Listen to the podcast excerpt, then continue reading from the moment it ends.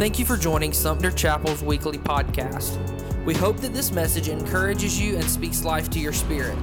As always, we pray that this podcast will further God's kingdom by seeing one more made new. Now, let's get started with today's message. So, this morning we're looking at Matthew 26, verses 1 through 16, and we're going to see the truth God has for us about giving into what God's designs and purposes are for us. But I think we can all agree as we look at the culture around us and we reflect upon the, the lessons that we learn from kind of the world around us and the, the humanity around us, that our culture, specifically in America, we're this culture of abundance or extravagance. Like we, we live abundant lives especially as you just look at what we celebrate. You think about the celebrity culture that we have, right? And the amount of abundance that celebrities have. Think about the amount of money that athletes make or any sort of uh, public figure makes, and then, and then how much they spend that money. But this culture of abundance, kind of the, the culture that causes us to, to think in abundance or extravagance, uh, it bleeds all the way down, right? Into middle class, working class, whatever you see. If you look at our culture and then you look at the world around us, we have extravagant amounts, abundant amounts of everything.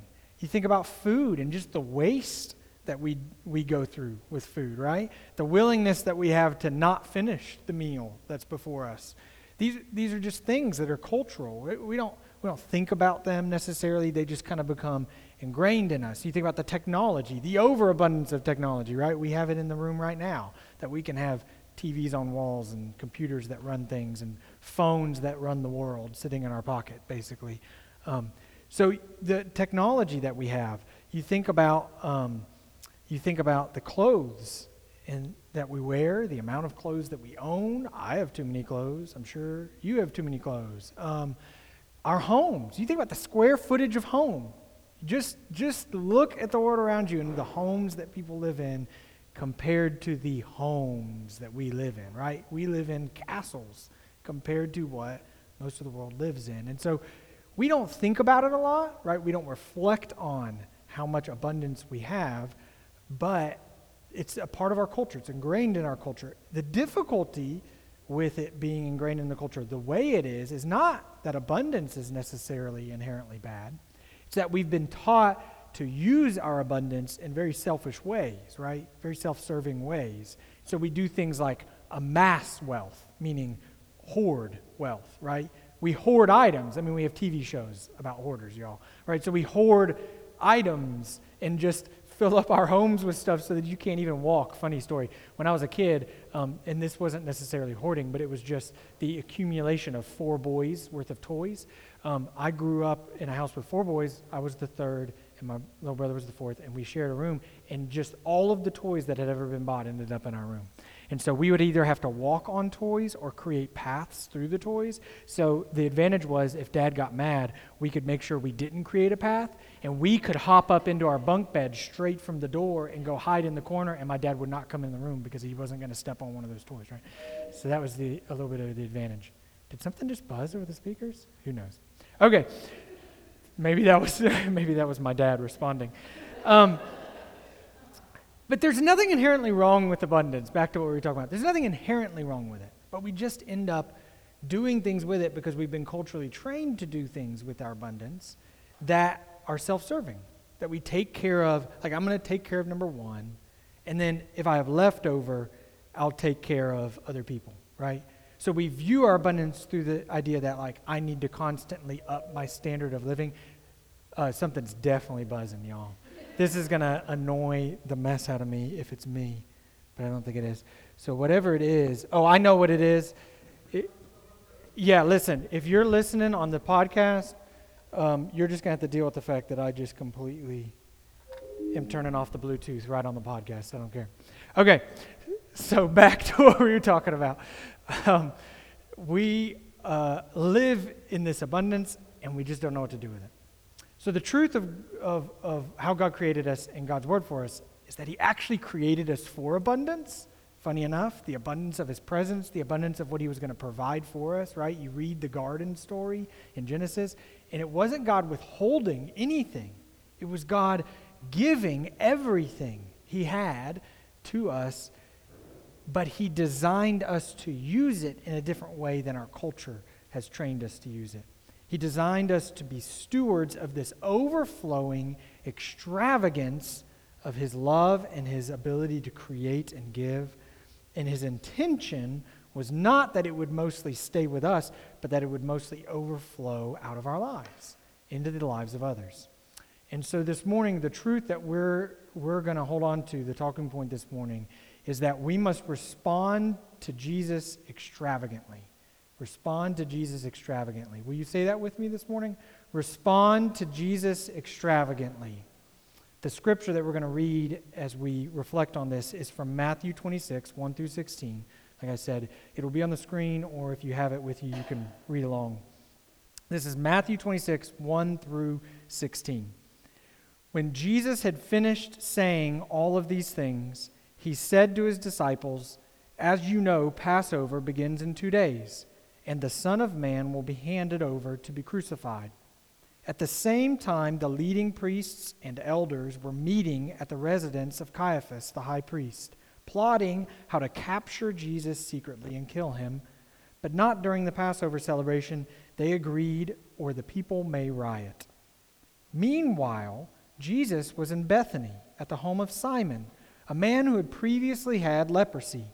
While he was eating, a woman came in with a beautiful alabaster jar of expensive perfume and poured it over his head. The disciples were indignant when they saw this. What a waste, they said. It could have been sold for a high price and the money given to the poor. But Jesus, aware of this, replied, Why criticize this woman for doing such a good thing to me? You will always have the poor among you, but you will not always have me. She has poured this perfume on me to prepare my body for, bur- for burial. Someone pronounce that word for me. Burial. Y'all, I'm bad this morning. For burial. I was saying burial. How do you even get there? For burial. All right. I tell you the truth. Wherever the good news is preached throughout the world, this woman's deed will be remembered and discussed. Let's pray. Father, we do thank you that you designed us for abundance, and yet we know that we struggle with what that looks like in our life and how to use what you give us. And so we ask that you would in, implant within us this morning this truth that you long for us to be vessels that overflow with your abundance into the lives of others, that they might also experience your abundance, the abundance of your love, your mercy, of your grace, of your presence, and of the material things that you give to us. And so we thank you for your son Jesus and his example and his words, and it's in his name we pray. Amen. So Jesus here is at Bethany, it says. And, and Bethany in the Hebrew is Bait Anya. And, and Bait Anya, I think is actually the pronounce, is, is meaning house of affliction. It's the name of a suburb of that area. So you think about how Atlanta has suburbs, right? There were different suburbs of the Jerusalem, you know, area. So it was the big city Jerusalem and all these suburbs. And this suburb was specifically for those that were um, sick right? He was in the man at the house of a man who had leprosy, so sick or very poor. So, so he was in a context of poverty and sickness, and this woman comes in, right, and pours out this really expensive oil all over him. And there's two observations that you can catch right away as you're reading this story that just kind of make you think, right? The disciples first react in a very negative way.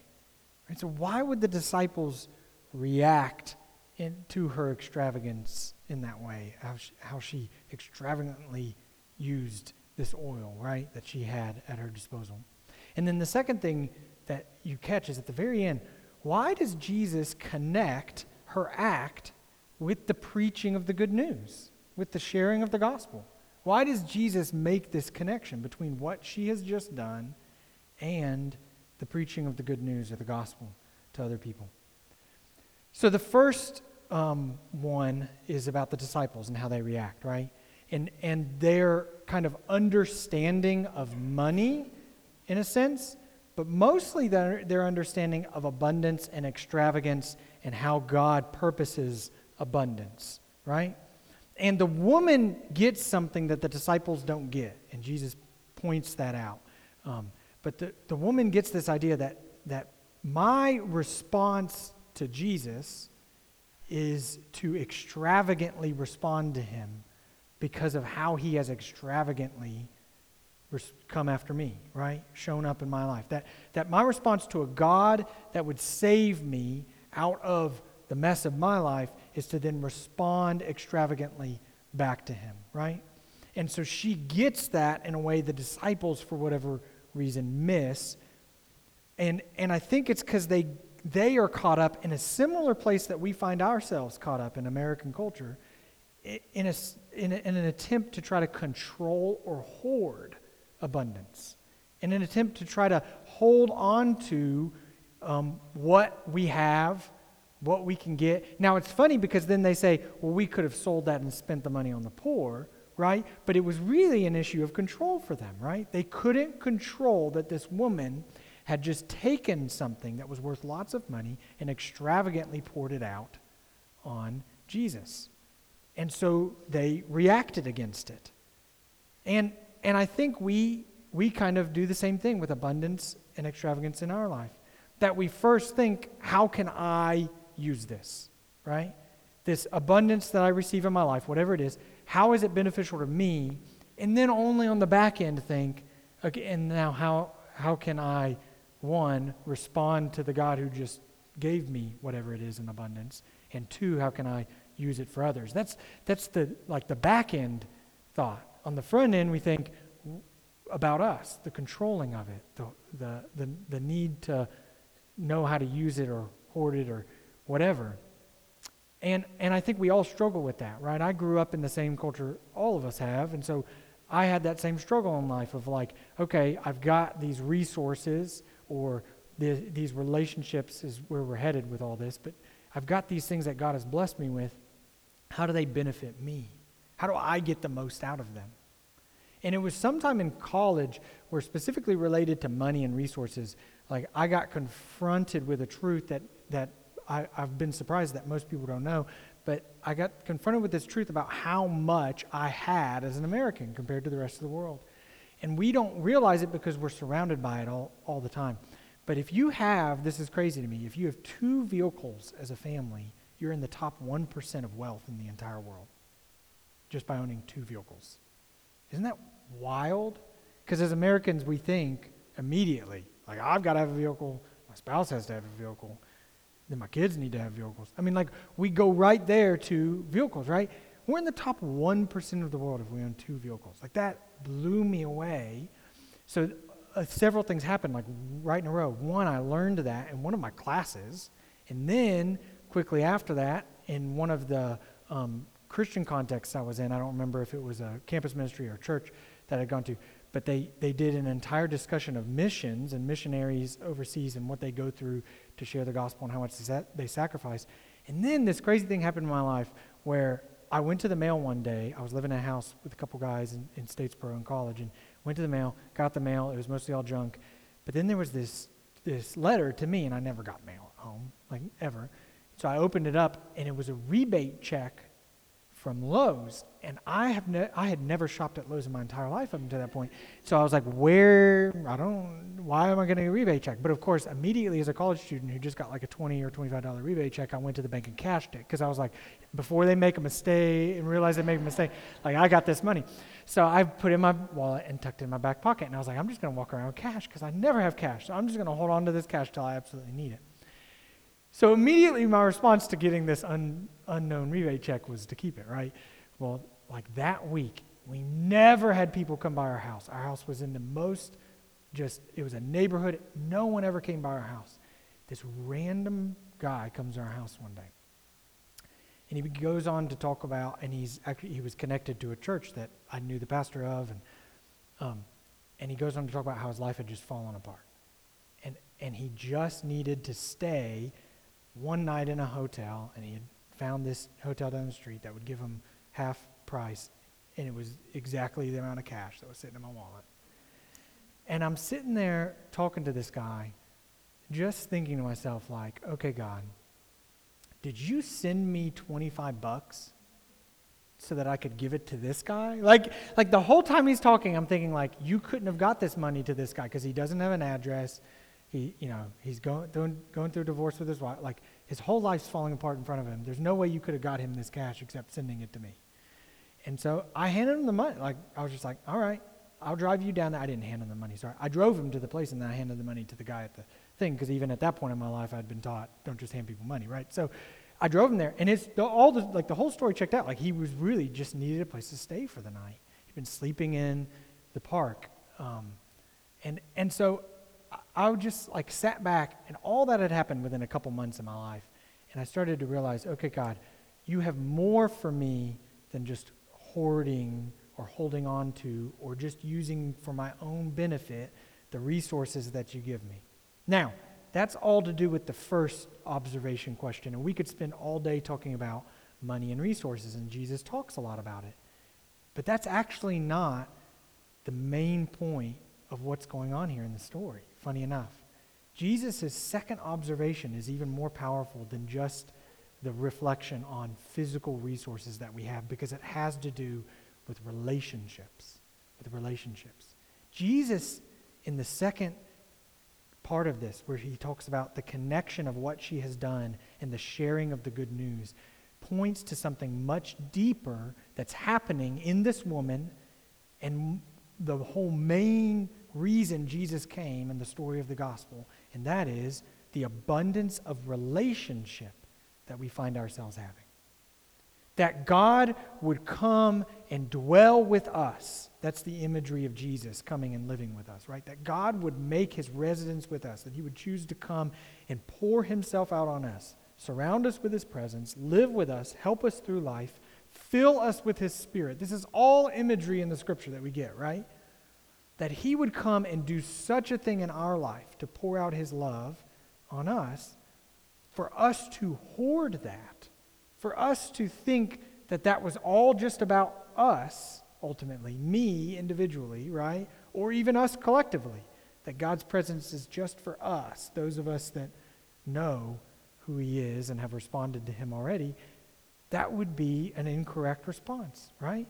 Just as this woman responds to Jesus' presence in her life by extravagantly pouring something out, it then becomes her story and her testimony and then the story and the testimony that we to this day are still telling of her, that our response to Jesus is to extravagantly pour ourselves out, both in response to him and into the lives of others, right? That the truth of this scripture for us today is that we respond to Jesus extravagantly. Say that again with me. Respond to Jesus extravagantly. Respond to Jesus extravagantly not just in your immediate direct response back to Him, right? But actually your response out in the world and how you live in relationship with others, that is your response to Jesus. The scriptures teach us that the best way we can actually worship God, meaning respond to God in a way that honors Him, is to then pour ourselves out for others as Jesus has poured himself out for us, right? That he was willing to give up all of his comforts, all of his divinity, right? That he was not going to hold on to being God, so much so that he actually became his own creation, as weird as that is. And not just his own creation, Philippians says, but he was willing to become a servant or a slave, even to the point of dying on a cross, right? Philippians gives us in Philippians 2 this path of God, God, through Jesus Christ, completely pouring himself out for humanity. And then, and then the call on our lives to turn around and do the same. What, what Jesus points out here in this story, and why the story is actually significant to the, to the preaching of the gospel that he says, that this story will be a part of sharing the good news for generations, is because the gospel, the story of how God has come to be in relationship with us, the gospel is actually our most important resource. The gospel is our most valuable resource, our relationship with God. The relationship with God that we have that has been forged by Jesus Christ, our relationship with Jesus, is actually the most important resource we have. And that it should be out of the abundance of a relationship that we have with God, out of the abundance of the gospel and the truth of the gospel in our lives, that then we begin to pour into other people this relationship with God. In this imagery that we see in this story of this woman pouring oil as it runs down Jesus' head, it's not new imagery, right? It's been around for a long time, even at that point in the history of humanity. God's Old Testament people had been experiencing a pouring of something over them, a washing of something over them for a long time, all the way back to the imagery of the Exodus and Moses, right? And the waters that they had to pass through. And, and that becomes the imagery for baptism that we celebrate in the Christian world today. That this imagery of baptism is powerful not just because it's something we do or some, some sort of practice we do that holds meaning, but because it's ultimately s- signifies and ultimately points to God's work in our lives before we even knew He was at work in our lives of pouring out His presence on us, of coming after us of doing this work in the world, of actually getting to us when we could never get to him. Right? It's a big theological term called prevenient grace, is what it's called. The grace that God showed us before we even knew he was at work in our lives. And this, this act of baptism, it, it's the culmination of that.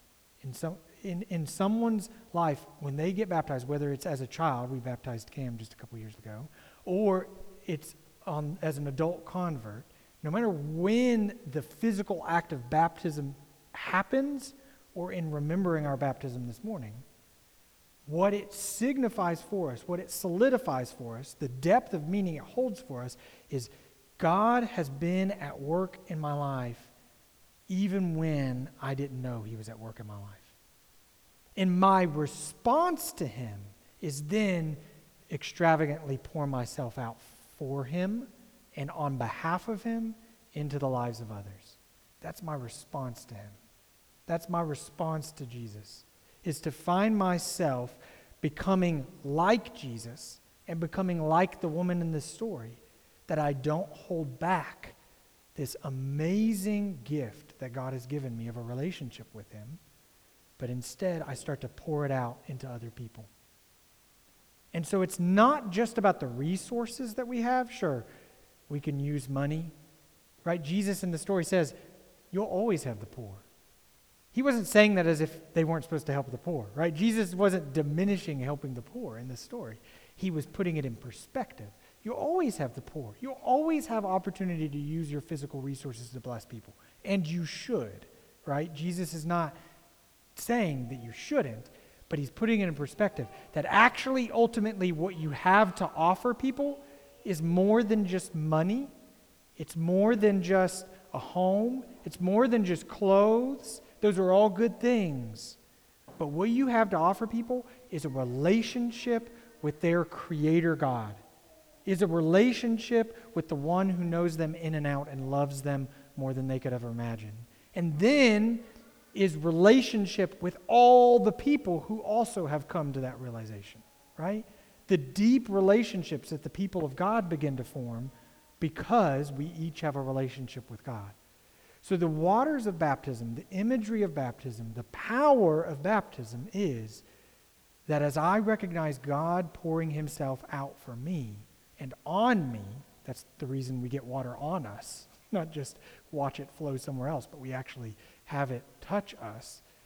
That as God has extravagantly poured himself out on me, my response to that is to extravagantly pour myself out for him into the lives of others. And so we respond to Jesus extravagantly. Will you say that one more time with me this morning? Respond to Jesus extravagantly.